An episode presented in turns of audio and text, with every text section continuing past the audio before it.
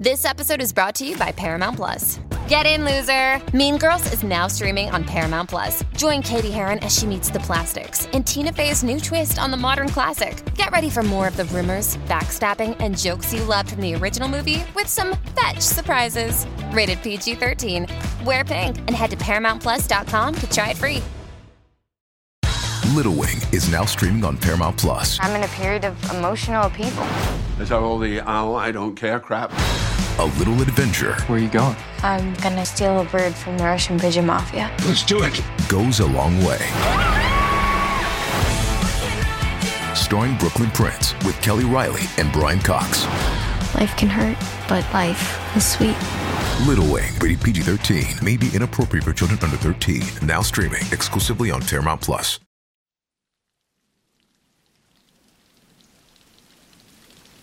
Hola de nuevo. ¿Cómo estás? Espero que muy muy bien. Me han pedido varias veces que hable sobre los distintos tipos de personalidad y lo haré con mucho gusto. Aunque debemos partir de la base de que no hay dos personas iguales. O dicho de otra manera, que existen tantos tipos de personalidad como personas habitan este mundo. Por otro lado, también es verdad que existen determinados rasgos de comportamiento que compartimos, unos más y otros menos, que de alguna manera nos podrían definir. De ahí que desde hace siglos los seres humanos nos hayamos empeñado en clasificarnos según nuestra personalidad.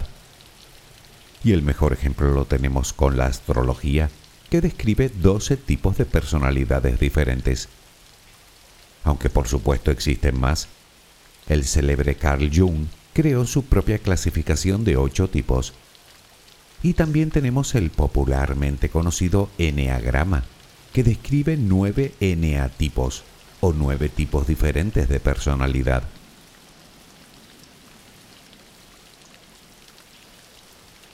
Déjame abrir un paréntesis para hablar de este último, porque en alguna ocasión me han preguntado por él. Eneagrama es una palabra que procede del griego que significa literalmente nueve trazos y se representa como una estrella de nueve puntas encerrada en el interior de un círculo.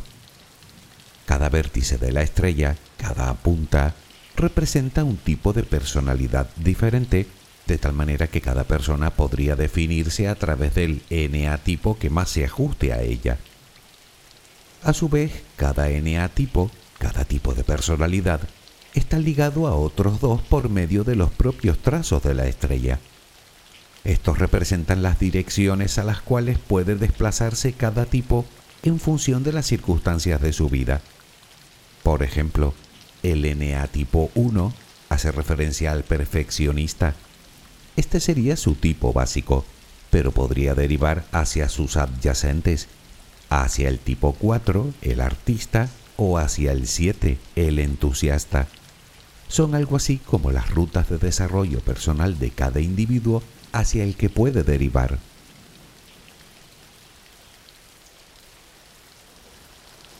Sé que dicho así puede sonar bastante lioso, pero te aseguro que no lo es.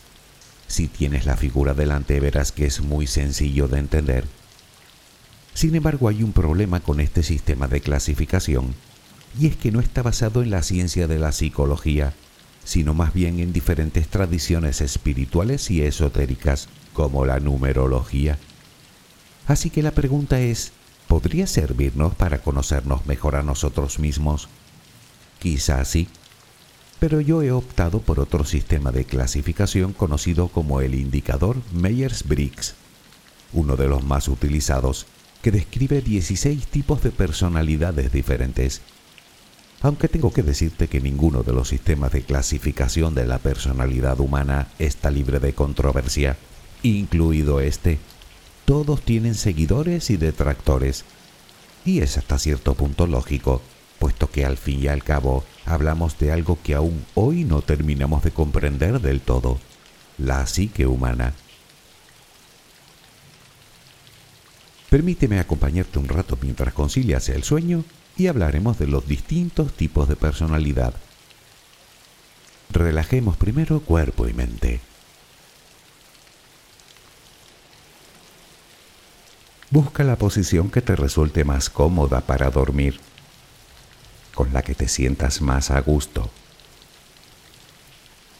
Recuerda que siempre puedes colocarte boca arriba, con los brazos a los costados y con las piernas ligeramente separadas. Cierra los ojos si aún no lo has hecho. Intenta que los párpados estén lo más relajados posible. Toma aire profundamente por la nariz. Reténlo un par de segundos y suéltalo lentamente. Lo hacemos otra vez, pero en esta ocasión con la respiración abdominal. Inspira, reténlo, suelta. Nota cómo el abdomen sube y baja mientras que tu pecho permanece inmóvil.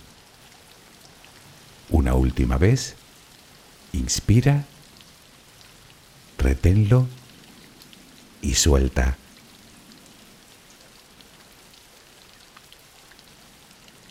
Intenta visualizar el aire que inhalas como si fuera luz. Con cada inspiración entra un poco de luz en tu interior y con cada exhalación sale todo lo que intoxica tu vida, todo lo que contamina tu mente y tu espíritu. Inhalas luz, exhalas malos pensamientos, preocupaciones, estrés, ansiedad. Cada vez tu cuerpo se va inundando más y más de esa luz, blanca, serena, purificadora. Poco a poco cada rincón de tu interior se va iluminando hasta que te conviertes en luz. Todo tu cuerpo es luz. Continúa respirando normalmente, sin forzarlo, a tu propio ritmo. Inhalas luz,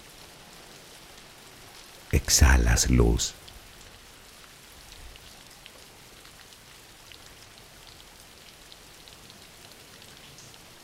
Ahora comenzaremos a relajar todo nuestro cuerpo. Empezamos por los pies.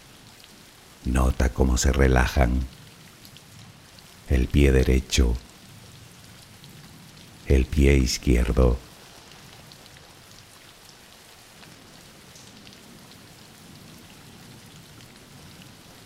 Centra tu atención ahora en las piernas. Siente su peso. Tobillos pantorrillas, muslos. Nota cómo se relajan. Pierna derecha, pierna izquierda. Ambas quedan completamente relajadas.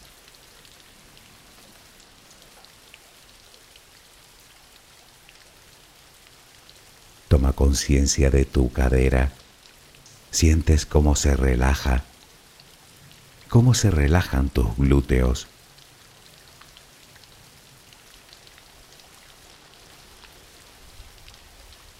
Piensa ahora en tu abdomen que sigue balanceándose con cada respiración. Nota cómo se relaja también.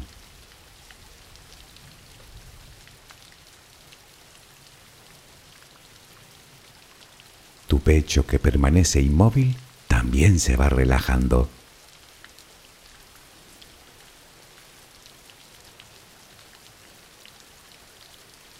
Siente ahora tu espalda. Sientes que cada vez pesa más y más. Desde la cadera hasta el cuello, todos los músculos de la espalda quedan completamente relajados. Notas como ya no hay tensión en ella.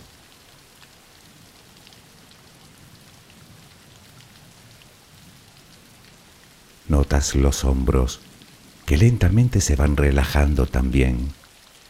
Nota cómo caen.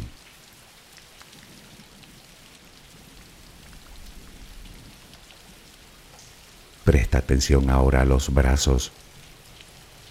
Tu brazo y antebrazo derecho. Tu mano derecha. Los dedos de esa mano.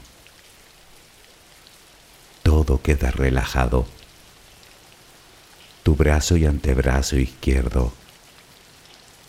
Mano izquierda. Los dedos de esa mano notas el peso de ambas extremidades.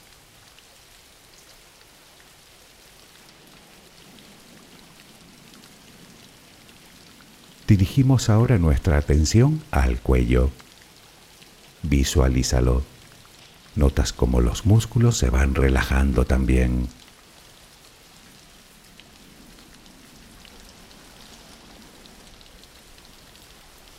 La mandíbula las mejillas,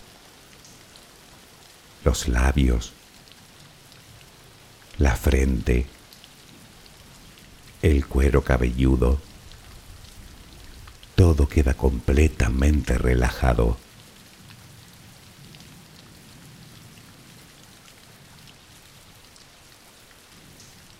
Sigue respirando, lenta y serenamente. Con cada respiración sientes como tu cuerpo se va relajando más y más.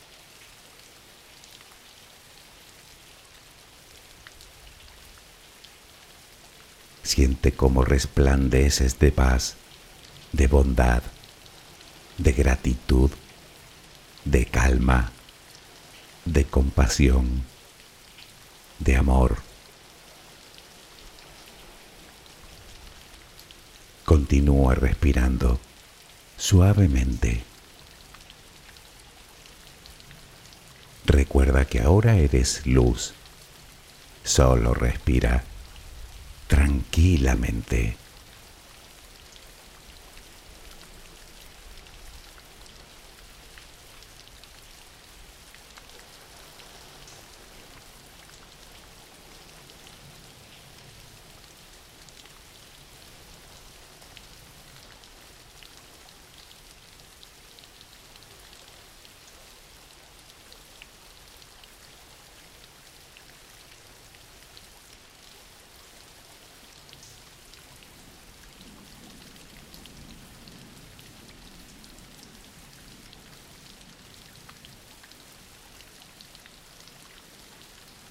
En los años 40 del siglo pasado, dos psicólogas estadounidenses, Catherine Cook Briggs e Isabel Briggs Meyers, madre e hija, tomando como base los estudios sobre la personalidad de Carl Jung, crearon un test que permitía obtener, como te dije, 16 tipos de personalidad básicos. El número 16 se obtiene por la combinación de cuatro preguntas o factores distintos. Hay que decir que este indicador no se basa en aspectos concretos de la manera de ser de las personas, sino que se asienta en un enfoque mucho más global.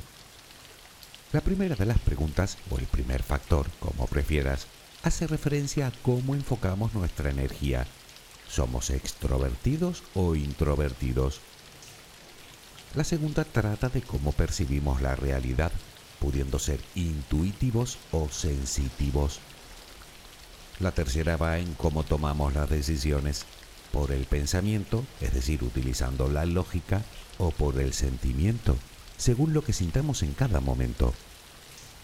Y la cuarta y última tiene como centro el cómo organizamos nuestra vida, utilizando el juicio o por pura percepción, es decir, que tendemos a improvisar.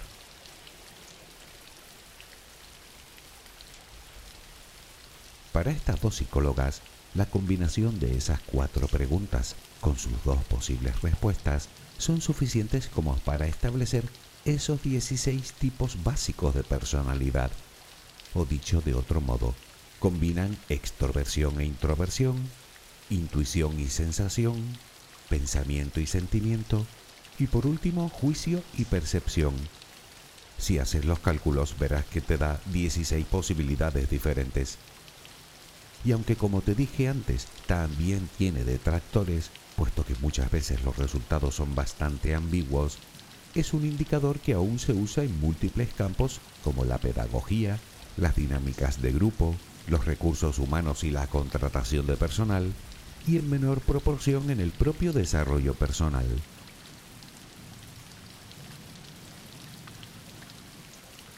Pero a lo que vamos, intentemos examinar brevemente esos 16 tipos de personalidad. El primero de todos se define por la extroversión, sensación, pensamiento y juicio. Es una de las 16 posibles combinaciones de respuestas a cada una de las preguntas o factores anteriores.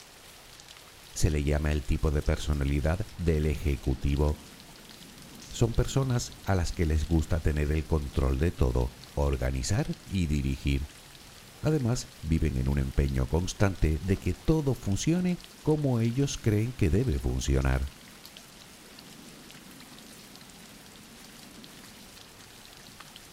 El segundo tipo responde a las cuestiones con extroversión, sensación, pensamiento y percepción. Hablamos de la personalidad del líder, pero del líder con matices. Se dice de este segundo tipo que son personas activas, alegres y que muestran mucha confianza en ellas mismas, pero con cierta tendencia a ejercer el control sobre los demás.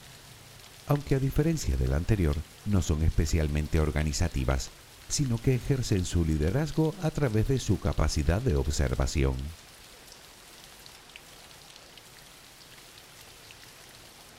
Del tercer tipo se dice que es la personalidad del proveedor personas que siempre están dispuestas a ayudar a los demás, sobre todo en sus círculos más cercanos, intentando por todos los medios que dichos círculos siempre permanezcan estables. Son, según este indicador, cooperativas, sociables, diplomáticas, asertivas y evitan sistemáticamente los conflictos, haciendo valer su opinión y su punto de vista.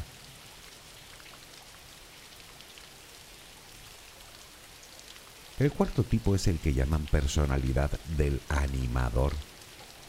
A estas personas les gusta la diversión tanto como hacer reír a los demás.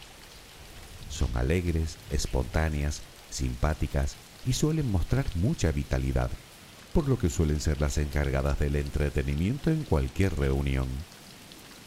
Se les considera de trato amable, cálido y cercano, y tienen un gusto especial por hablar de sus propias experiencias personales.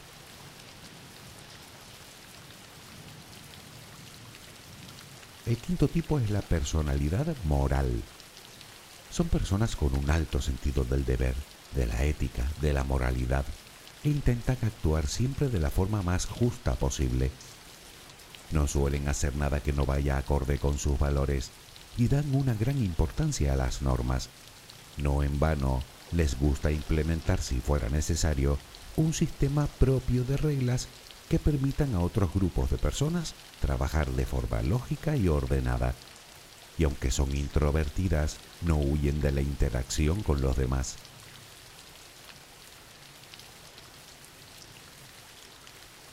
El sexto tipo pertenece a la personalidad reservada. Para muchos son lo que llaman personas frías, capaces de analizar cada situación con el fin de dar soluciones a cualquier contratiempo que puedan encontrar, gracias a su tendencia al pensamiento lógico, a su espontaneidad y a su autonomía.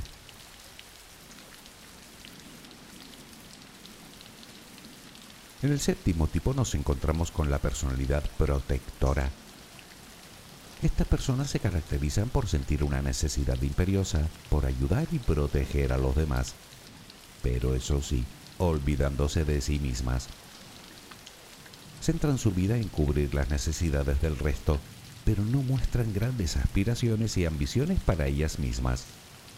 Se esfuerzan constantemente en hacer exactamente lo que se espera de ellas, a la vez que piensan que es malo pedir una contraprestación a dicho esfuerzo, por ejemplo, a la hora de pedir un aumento de sueldo en su empleo, por mucho que hayan trabajado para merecerlo todo lo cual hace de ellas personas confiables, sí, pero solo para los demás.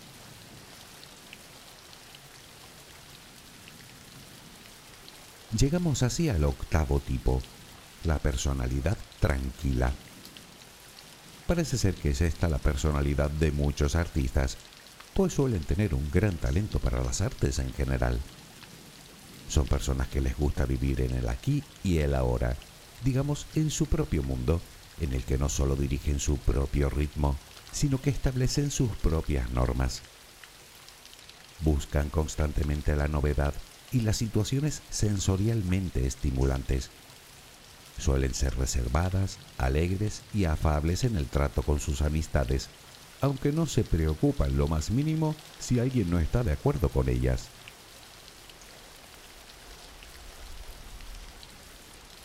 En el noveno lugar tenemos a las personas que disfrutan de una gran voluntad y de una mentalidad fuerte, con las ideas bien claras. Son personas que no se derrumban ante las dificultades. Son comunicativas, de pensamiento flexible y con un don natural a encabezar grupos de personas. De hecho, es la personalidad del líder en su más pura esencia, pues no tiene la tendencia a controlar a los demás, sino que son los demás los que lo siguen voluntariamente. El motivo es que por un lado suelen adaptarse bien a los cambios cada vez que el entorno sufre alguna variación y por otro poseen la habilidad de explicar sus ideas y proyectos de manera que resulte interesante para los demás, lo cual les provee de las características necesarias para ser, entre otras muchas cosas, por ejemplo, un buen comercial.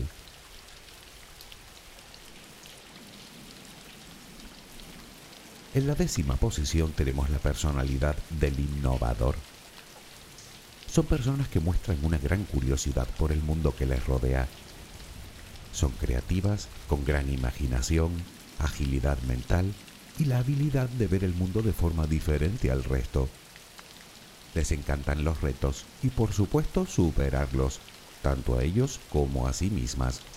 Son muy competitivas, lo cual les hace ser especialmente activas e intentan llegar a soluciones creativas e innovadoras a problemas complejos.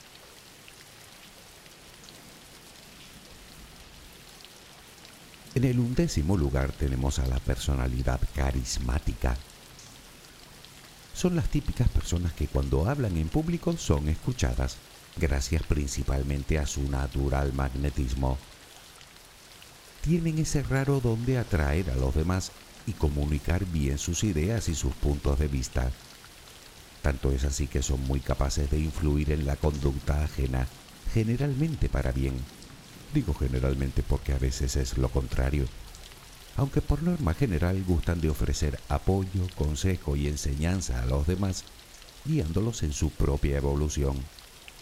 Y hacen lo que pueden por mejorar el bienestar del mayor número posible de personas a través tanto de sus ideas como de sus acciones. Se consideran personas creativas que se interesan por muchos ámbitos del conocimiento a la vez.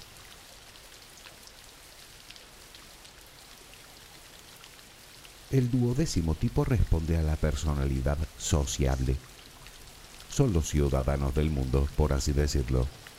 Son personas alegres y positivas, lo que hace que sean los demás los que busquen su compañía a quienes animan e impulsan siempre que tienen la oportunidad para que alcancen sus propias metas. Se dice de este tipo que es el más propenso a la creatividad y a la sociabilidad, incluso a las artes. Normalmente muestran un fuerte deseo de cambiar la sociedad para mejor. De hecho, suelen involucrarse en tareas colectivas para ayudar de alguna manera a los demás, pensando por encima de todo en el impacto social de sus acciones. Obviamente no son nada individualistas, aunque por contra parece ser que se distraen con facilidad y tienden a la procrastinación cuando las tareas son demasiado repetitivas, simples o aburridas.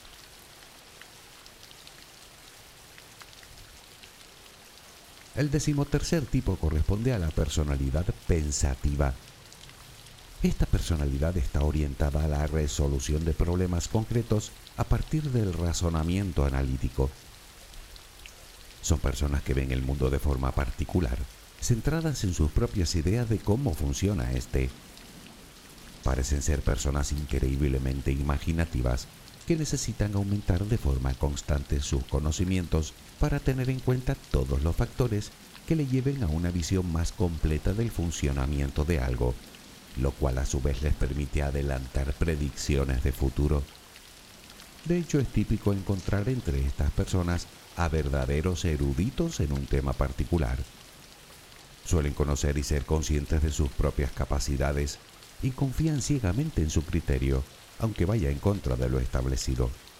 Parece ser esta la personalidad de alguna de las mentes más grandes de la historia.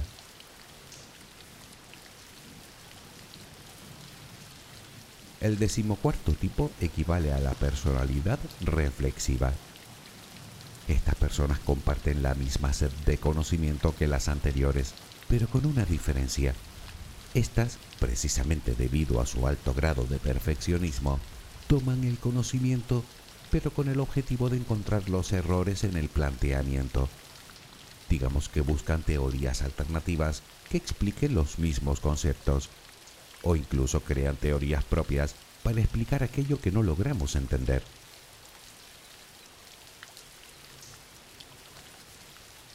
En el decimoquinto lugar tenemos la personalidad consejera. Es la personalidad que goza de mayor empatía. Tienen esa capacidad de interpretar a la perfección las emociones y sentimientos ajenos e intentan utilizar esa información simplemente para ayudarlos ofreciéndoles buenos consejos, aunque eso sí, principalmente a sus seres queridos. Son personas sensibles que saben escuchar. Son reservadas y se mueven por ideales tan bien definidos que sienten la necesidad de que los demás también se beneficien de ellos. Tal vez este tipo de personalidad se te parezca mucho al tipo protectoras, pero existe una diferencia muy importante. Mientras que las protectoras se olvidan de sí mismas, estas personas, las consejeras, no se olvidan. Es decir, que no descuidan sus propias necesidades.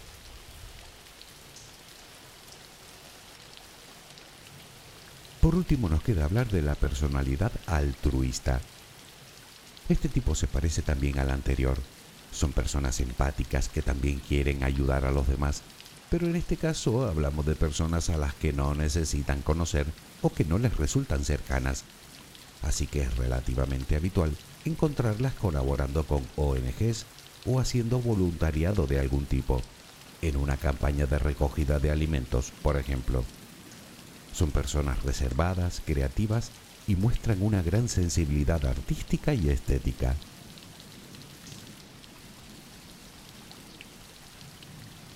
¿Qué? ¿Has visto tu reflejo en alguno de los tipos? Seguro que sí. Aunque probablemente me digas que te identificas con más de uno. Lo mismo me pasa a mí. Y con más de dos si me apuras. Por eso la ambigüedad de la que hablábamos antes.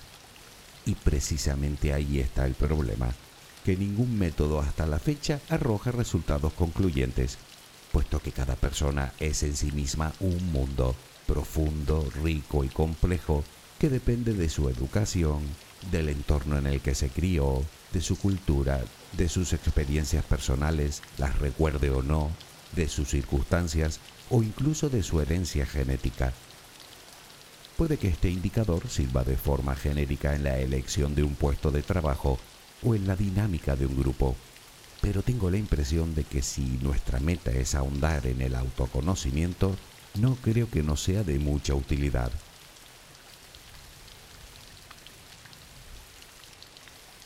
Te digo todo esto porque, sin querer menospreciar el trabajo de nadie, por supuesto, nos hemos olvidado de algo muy importante que debemos considerar, el llamado efecto Forer, también conocido como efecto Barnum.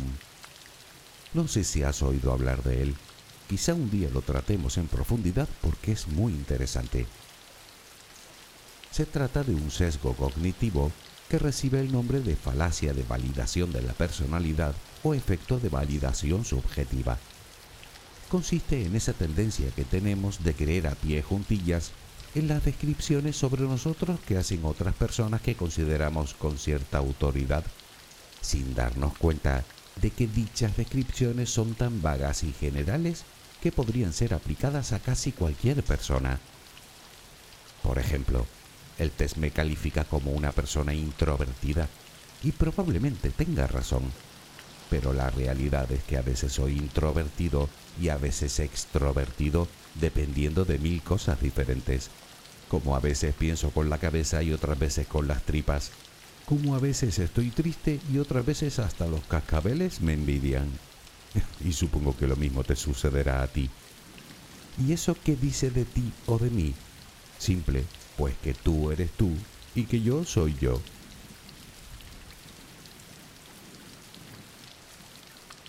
Pero entonces, ¿qué podemos sacar en claro de todo lo dicho hasta ahora? Pues creo que poca cosa me temo, puesto que si lo piensas un poco, incluso uno también evoluciona a lo largo de la vida y no siempre es el mismo, ni a todas las edades se ven las cosas desde el mismo ángulo.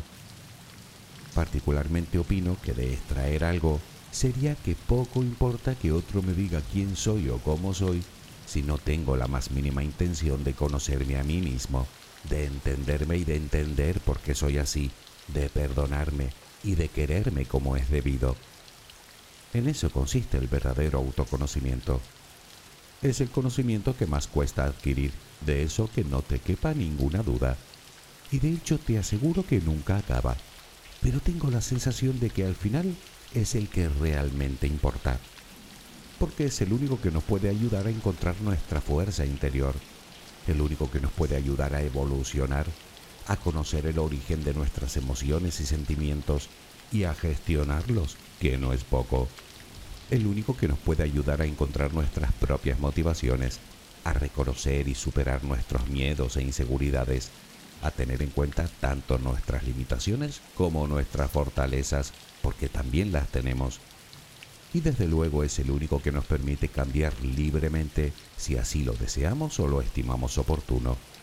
Y ya sabes lo que sucede cuando uno cambia, ¿verdad? Que todo cambia.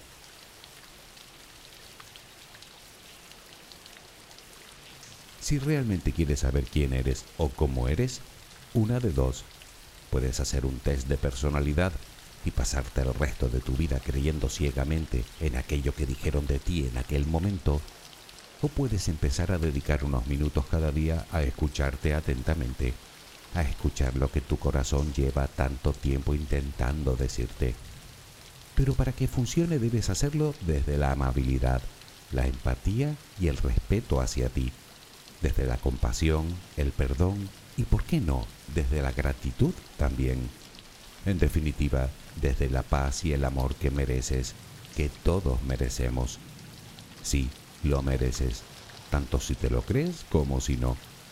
Y si alguien intenta convencerte de lo contrario, bueno, si alguien intenta convencerte de lo contrario, tú le dices que venga a hablar conmigo, que ya le canto yo las 40.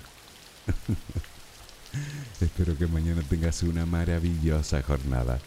Que descanses. Buenas noches.